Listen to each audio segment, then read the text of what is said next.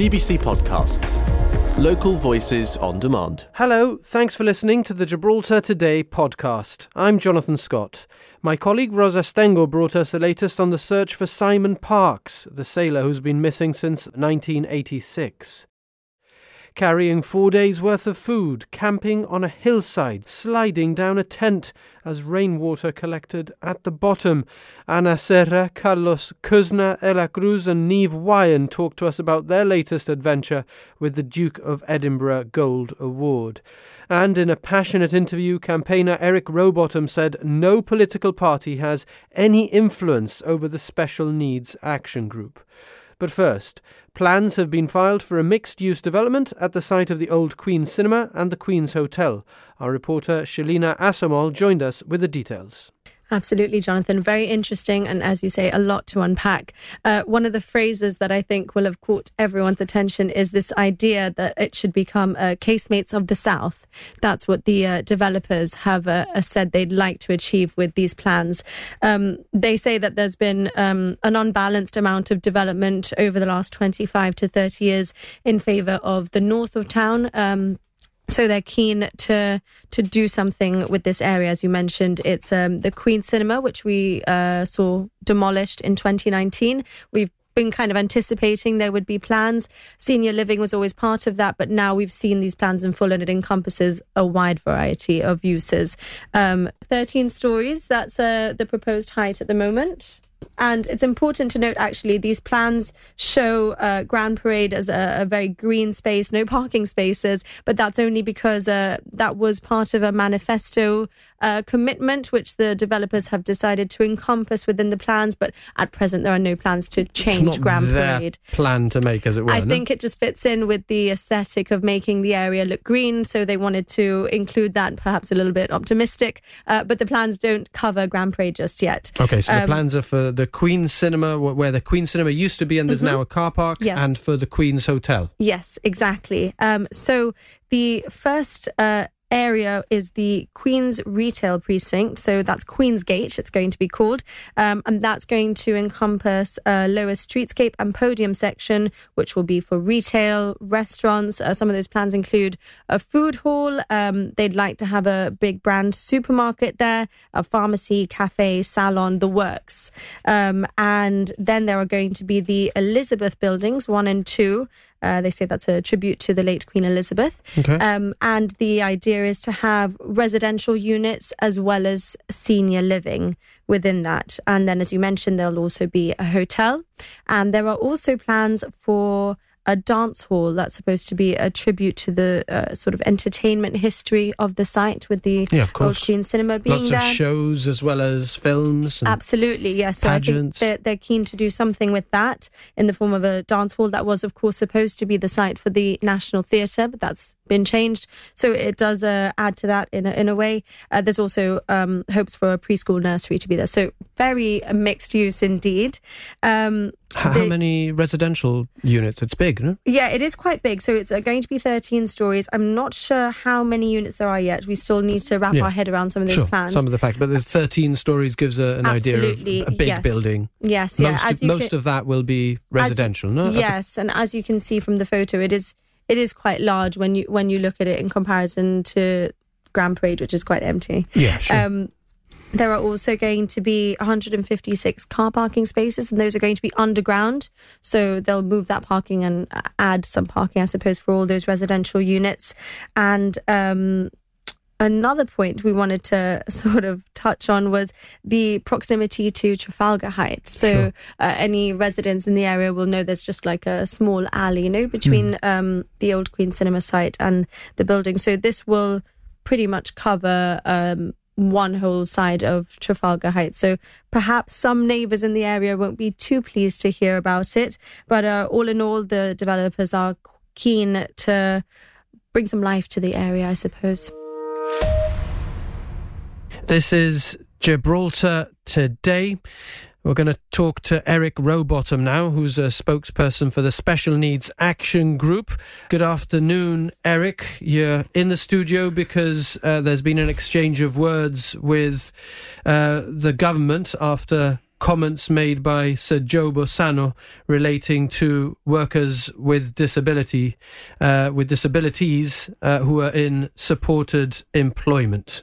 Good afternoon. Yes, uh, that's correct. Uh, all this is as a, is a, as a result that uh, SNAG we're asking for clarification from the government on what the, the minister actually said on his two interviews with, in fact, one of the interviews was here in this particular program.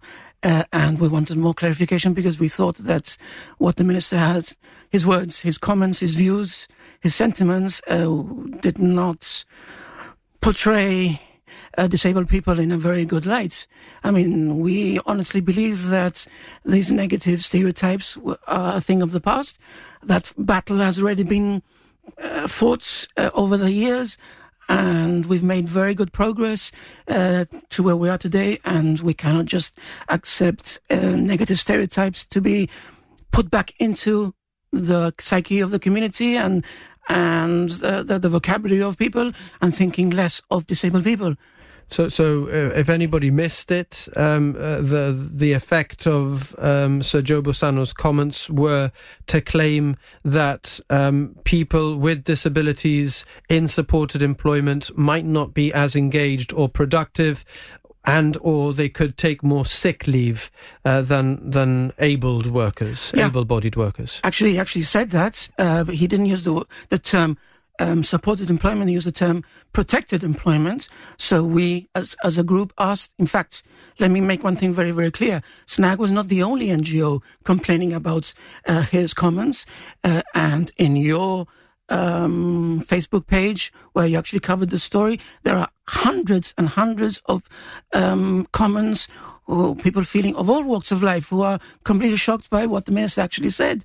We wanted we wanted to see clarification on uh, why the term um, protected employment was b- banished around, why not supporting empl- employment, and we want to know exactly what the government stands on supporting employment is actually is. Now, unfortunately, government has chosen to stop the debate, close the door. They've said very, very clearly in the, their last uh, response to us, to SNAG, that they will not engage SNAG uh, any further, uh, and they actually question our allegiance to a, a, a political party. Um, we are the committee of SNAG is comprised of seven individuals who have one thing and one thing in common only. We want to make sure that we're working very, very hard to make Gibraltar a truly inclusive society. That is all. Uh, I'm a disabled person.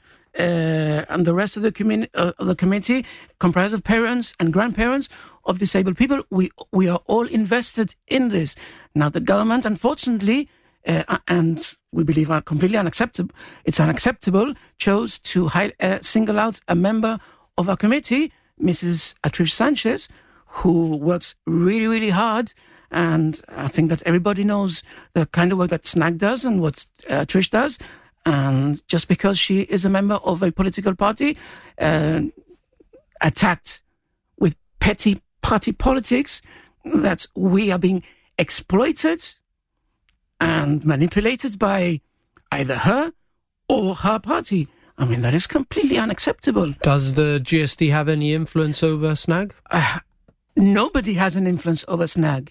And I can categorically say right now to all your listeners that if I or any of the committee members were even got a sniff of any manipulation or exploitation, we would resign immediately because SNAG is not political. We're an NGO that's working really hard for the SEND, the Special Needs Education and Disability Community in Gibraltar, for the last two and a half years.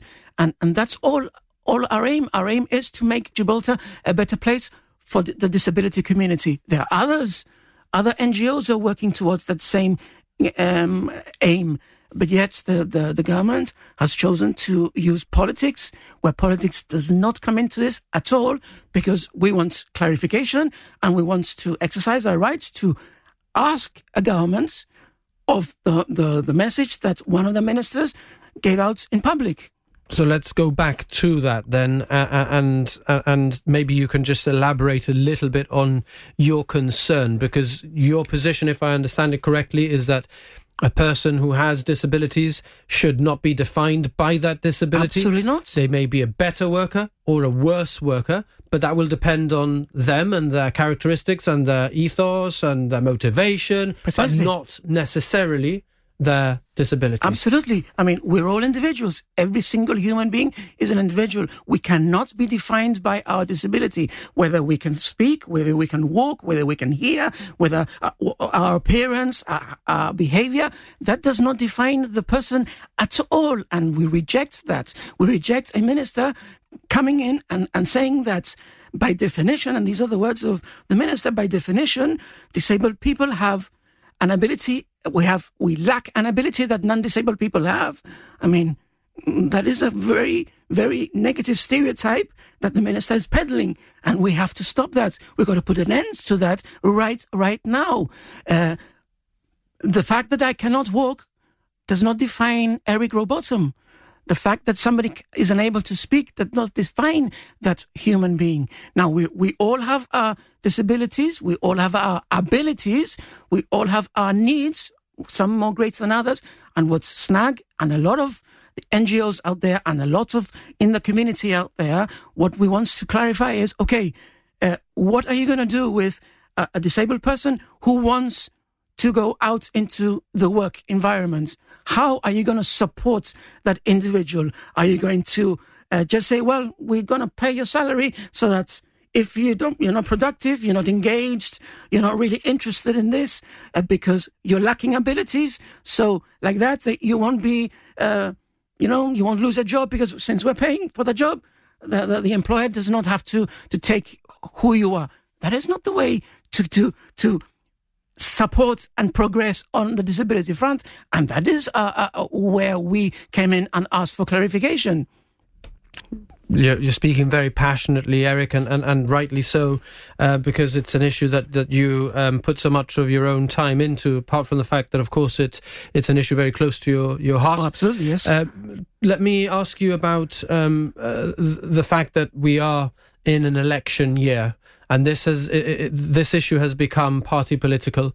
Uh, you also had in your statement you, you invited the uh, the other two active political parties in Gibraltar, the GSD and Together Gibraltar, yes. to to join the conversation on Absolutely. this. Absolutely. I mean, uh, we note that the uh, Together Gibraltar have issued one press release uh, a few days after the the, the uh, conversation started, but unfortunately, GSD we haven't heard anything from them. And it's not we, SNAG, it's we, the community.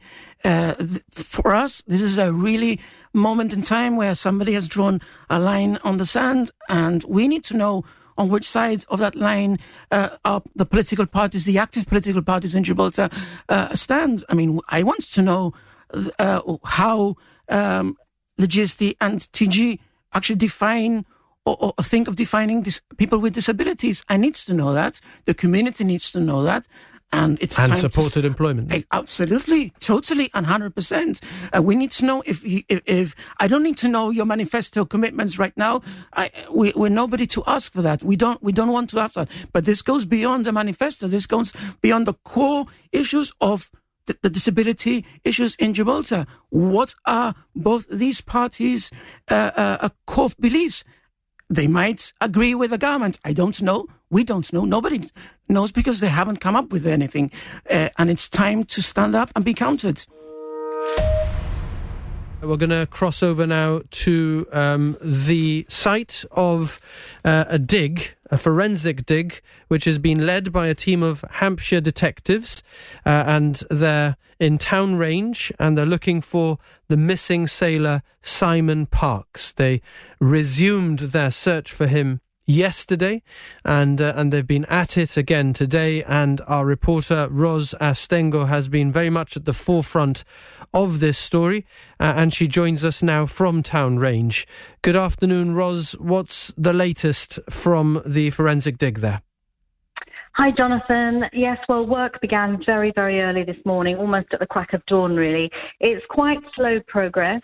Uh, because although it's a relatively small area that they're digging into, I would say I'm not very good at uh, spaces, but I would say about 10 by 30 meters, maybe 40 meters. It's quite difficult because they have to drill through the upper layer of concrete and get to what is underneath. And what is underneath appears to be some sort of soil, I would say more peat, uh, which has been compressed for decades, uh, you know, in those voids. And uh, what they're doing now is they're, uh, much of, of what they were doing yesterday is extracting a lot of that and then putting it into a skip and then sifting through it. Now, yesterday there were two holes that they were made. Made. They focused mostly on one. Today they're drilling a, a third hole and they've moved the first tent over to cover the third hole. There's a lot of drilling going on at the moment, a lot of extraction work carrying, car- being carried out. I counted this morning about 17 police officers at the site, uh, and these include a highly specialist search team from Hampshire Detectives. The, the man leading the search, I don't have his name just yet, but he is extremely experienced at these digs it's all planned like a military operation. They know exactly what they're doing.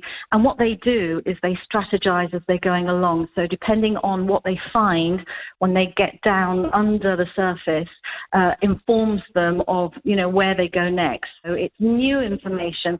It is, I have to say, knowing the case as intimately as I do, probably the most, the most compelling new information the case has received since since Simon disappeared. Right. And I think that there will be a lot of disappointment if he is not found. But of course, you never know. You, as good as the information that you get, and, and you know, police are very used to searching for missing people. There's so many digs uh, that happen. Susie Lamplugh, Madeleine McCann, all these famous names of people who've gone missing over time you just don't know what you're going to find. Um, you know, you've got the Moors, uh, the Moors uh, victims, um, Myra Hindley and and Ian Bradley, and you know they've been searching for them for decades. And you you you get the information, you do the best that you can, but you just don't know where it's going to take you until you get in there. So all we can do is hope. The team uh, you know, they're experts. They know what they're doing.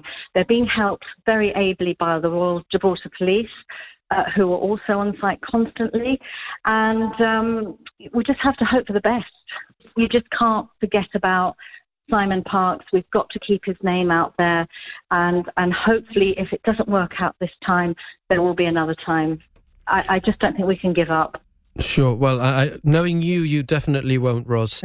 Thank you for joining us much. live from Town Range, and we look forward to, to hearing uh, the latest on GBC News uh, this evening to see how the afternoon's dig develops uh, as they search for uh, the missing sailor Simon Parkes, missing since 1986 lots of comments coming in about Rosa's reporting. Yvette says it's absolutely excellent, articulate. Um, she's a very good reporter. In fact, Yvette thinks that she's GBC's best reporter. I'm sure that's music to Rosa's ears. Uh, she's doing an amazing job with this story. Andrew says he hopes that Simon is found at long last so that his elderly parents, his family, and friends can give him a, a, decent funeral and know exactly what happened to him after all these years. Mary and others are praying for him so that uh, he can be found and his family can have peace of mind. Uh, Rachel uh, is just pointing to the fact that the defence police are also assisting and deserve some credit. Uh, so well done to, to them for their part in it. And um, and Lionel says he was a taxi driver at the time that um, Simon Parkes went missing in 1986, and he remembers young sailors wandering towards the reclamation area, thinking that they were walking towards the dockyard. Um, and he picked up some fares around the area. In those days, there were sailors everywhere. He remembers. Thank you, Lionel, and thank you everybody for getting in touch on um, on the forensic dig for Simon Parkes. Gibraltar today with Jonathan Scott. We're joined now in the studio by Ella Cruz, Ana Serra, Neave Wyan, and Carlos Kussner, who are here to talk to us about the Duke of Edinburgh Gold Award. And you guys have just returned from, um, well, an adventure in France 80 kilometres of hiking and camping over four days. It sounds like really good fun. Ella and, and Ana, is it as good fun as it sounds? Yeah, it was definitely. We had a lot of fun, and we became very close as a team as well, which made it even better. And and um, wh- when we're talking about camping in the mountains, are we talking about campsites with you know, I don't know jacuzzis and? Uh, At all, like one of the nights there was no facilities whatsoever, and we were a bit on a hill, so it was a bit, but it was great, honestly. There were some really nice campsites as well that had showers and everything, which we really appreciated after that night with no showers and no toilets. But yeah, so how does it work? You guys have to go from A to B, Yeah. and, and, and you and you sort of plot your own path, and, and you decide when you stop. Well, the path's already plotted. We just have to follow the route. Whether you get lost or not is a different. yeah, Depends on your navigation Yeah. skills. yeah. and we have we have to get to a certain campsite every night to be able to camp there. So it's until we get there we kind of stop. Okay, so uh, an average of twenty kilometers a day. Yeah. Yeah. What was the weather like? It was quite cold and it rained a few days, which made it a bit more difficult. But in the beginning, the weather was nice, and then it went getting a bit worse. But it was good hiking weather, to be honest. Okay, let's uh, let's bring in Neave. How would you sum up the experience? Um, I'd say it's quite enjoyable. I think, like Ella said, like everyone got a lot closer in, towards the end of it. Um, the particular scenarios you're in, you you kind of have to be. Um, there were very difficult parts, especially around the beginning. I think it was the most difficult, but towards the end, it got a lot easier. I think you just get used to it. Your feet are around the beginning. I think that's the worst point where you get blisters and stuff. But towards the end, your feet kind of get used to it. They harden up a bit more, you know. Um, so then, yeah, it became Uh, what, easier. what what sort of terrain are we talking about? Um, well, all sorts kind of thing. All sorts of terrain, yeah, really. uh, maybe Rocky, softer areas, yeah. uh, more harsh areas, rocky yeah, Mhm. dips, um, Up and down mountains, so, marsh. yeah, yeah, So trainers, no. Hiking No, boots. Hiking Yeah. boots, yeah. yeah. really makes a difference. Yeah, Yeah, it really definitely. does. Okay, let's uh, let's bring in Carlos as well. Um, Carlos, we we know that um, from having had you uh, with another hat on, that you you appreciate nature, uh, and I, I suppose that this was a chance to to be close to nature and, and take in the beautiful French mountains. Yeah, it was really great. Um, for the Duke of Edinburgh, we've decided our project is going to focus on wildlife and the different species that live there. And throughout our hike, we were taking pictures of different geckos and things like that that we would find on the hike. And I think it was a really great experience. And then you do what? You you sort of collate them and, and Yeah, write yeah. something up. Um, on the 25th or so, we're going to pres- make a presentation about them. And yeah, that's what we need to do. So we've we've heard um, teamwork, the importance of teamwork. Uh, talk us through some of the more challenging moments. Maybe there must have been like pressure Yeah. points. So um, a few of the pressure points were, um, so where we were in France was a really, really mountainous area. So there were parts where you had to climb at a 45 degree angle. Now, usually you can take breaks and it's fine, but the big difference is the fact that we were all cal- carrying 20 to 30 kilo backpacks, and that makes all the difference. Does make a difference, yeah. 20, tw- 20, 20 kilometers with a backpack is like 40 without. So it's it was it was really tough. So, So uh, why so heavy?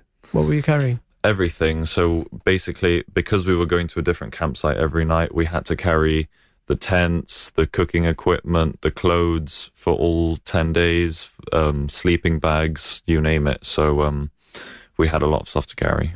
Um, so how, how difficult, if I can bring in Neave again, how difficult was packing, um, and, and how important was it to get you know the packing stage right? Mm, well, packing in the. I think if you sorted it out in the beginning properly before you went on the trip, it was relatively easy throughout because you kind of have an idea of the spaces of where you need to put everything. You you work out how much food you need to be taking, kind of thing. Uh, so it was relatively easy throughout the trip. So what would you say then um, was um, the the best thing that you ate? Given that uh, I I suppose that you oh laughs all around.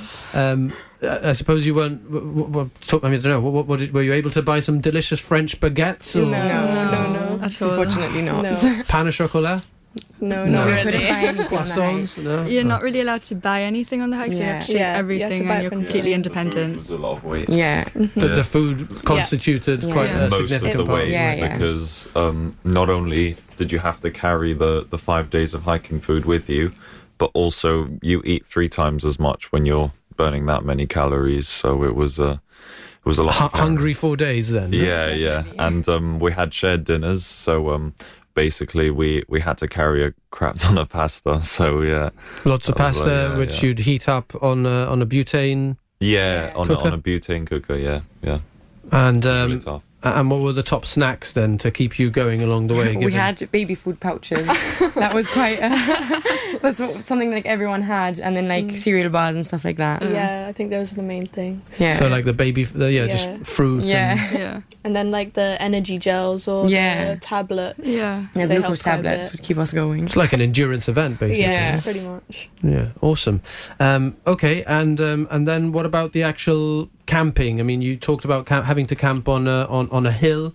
Um, how difficult was that aspect? Well, one of the nights, uh, it, the time we were sleeping on a hill, it was raining. So Yeah. our tent, me and Ella's, got soaked at the bottom. So we had our feet wet whilst we were asleep. Yeah. So it was a bit. All night, That was really? difficult. Yeah, it was we had very to hang cold up that night. like, we had to hang up the like The um, sleeping sleeping bags. bags. The next day, it was crazy, Yeah. but it was, It was fun. because you had to, you were like falling like slipping down. down. while you're sleeping. You try to get back up. It's quite difficult when it's the sleeping bag is slippery. So it was funny though. It was a funny night. Sounds like one of those malos momentos buenos recuerdo, no? That yeah, yeah, definitely. Talk about it for, Yeah. for a long time, no? Thank Thanks, you very guys. much. Thank, Thank you. you. Thank you. To Ella Cruz, Ana Serra, Neave Wyan, and Carlos Kussner, relating their Duke of Edinburgh Gold Award experience. Thanks for listening to those highlights from Gibraltar today. I'm Kelly M. Borge, the show's producer. We're live on Radio Gibraltar Monday to Friday from 1 to 2, getting behind the headlines. And you can catch up here whenever you like. Until next time, have a good one. GBC Podcasts. Local voices on demand.